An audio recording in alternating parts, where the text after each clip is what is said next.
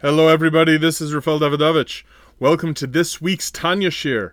I like to give it on Tuesday, so I can say it's Tanya Tuesday. However, the rush and busyness of preparing for Pesach made that impractical. So here we are. It's Erev Shabbos, but I wanted to give this week's Tanya Shiur. And if you've been following, we are at Perek Chaf Hey. That is chapter 25 of Sefer Shel. And chapter 25 concludes the second part of Sefer Shel Beinonim. If you remember, I've been outlining clearly, or I've been trying to outline clearly, how the the Tanya is divided into different sections.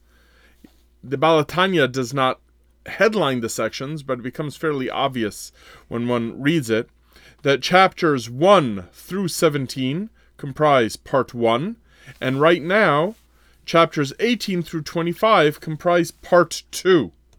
And here he began on chapter 25, I'm sorry, in chapter 18, outlining this new section. And what was the idea? The idea is what is another way, another perspective to see how the performance and a life of Torah and mitzvos and tshuva is karov me'od, is very accessible.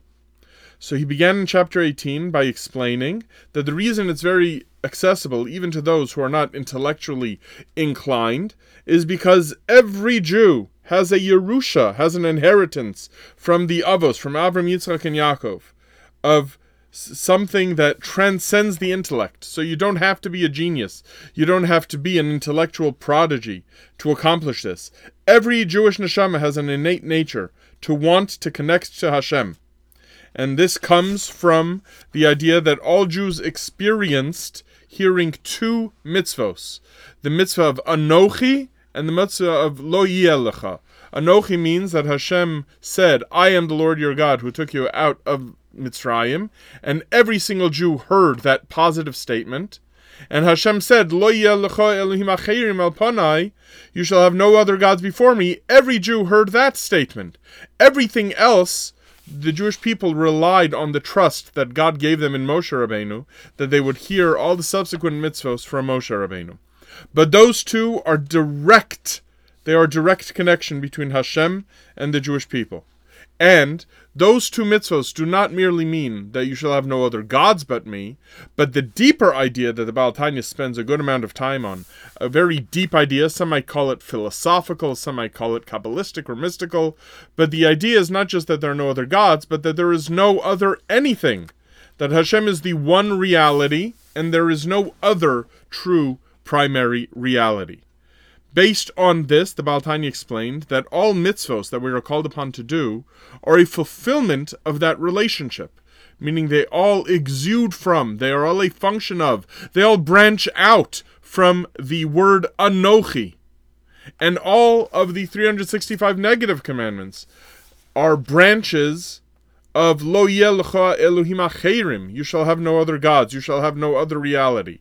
So every time a Jew does a mitzvah or learns Torah, he is connecting, he becomes a vehicle for Hashem's will. Learning Torah is even higher, that he is part of the consideration of Hashem's will. And every negative commandment, he said in chapter 24, is when one would do chas v'shalom, some sort of avera, he is breaking himself off from that. And since every Jew would rather give up his life than violate either of those two mitzvos, all you have to do, and this is the point of chapter 25, all you have to do is understand that the, the following that when a person understands that there is no Avera that can't be avoided by contemplating the reality that is already innate, meaning it's already in every Jew, that I don't want to separate from Hashem Echad, even for a moment, then no obstacle to a mitzvah involves more self sacrifice than giving up your life for the principle of Hashem Echad, of one God. This point over here is now the conclusion of this section. Because, but the Baal Tanya is saying that it is karov me'od, it is very accessible to live a life of all of the Torah and all of the mitzvahs and all of the halachos. Because the Jewish neshama has an inheritance from Avram, Yitzchak, and Yaakov to connect to Hashem Echad.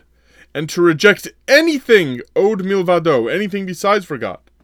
So since all since all mitzvahs are an extension of Anochi, and all averos are extensions of other gods, the Jewish neshama is on a level that would prefer death to worshiping anything else. All you have to do is extend that principle to all of the 248 positive mitzvos and all the 365 negative mitzvos, and then it's Karov Me'od. And the Baal Tanya concludes this chapter by saying that this is why Moshe Rabbeinu told the Jewish people at the end of the Torah, meaning in Sefer Dvarim, which is about the Jewish people's entry into the Holy Land, where they would not be living a life of magical clouds and magical food and water, but they would be living a life that had difficulties, difficulties of making a living, of fighting wars. And that's when he told them, Shema Yisrael Hashem Elokeinu Hashem Echad, the idea that everything would and could connect to this idea of giving up one's life for Hashem.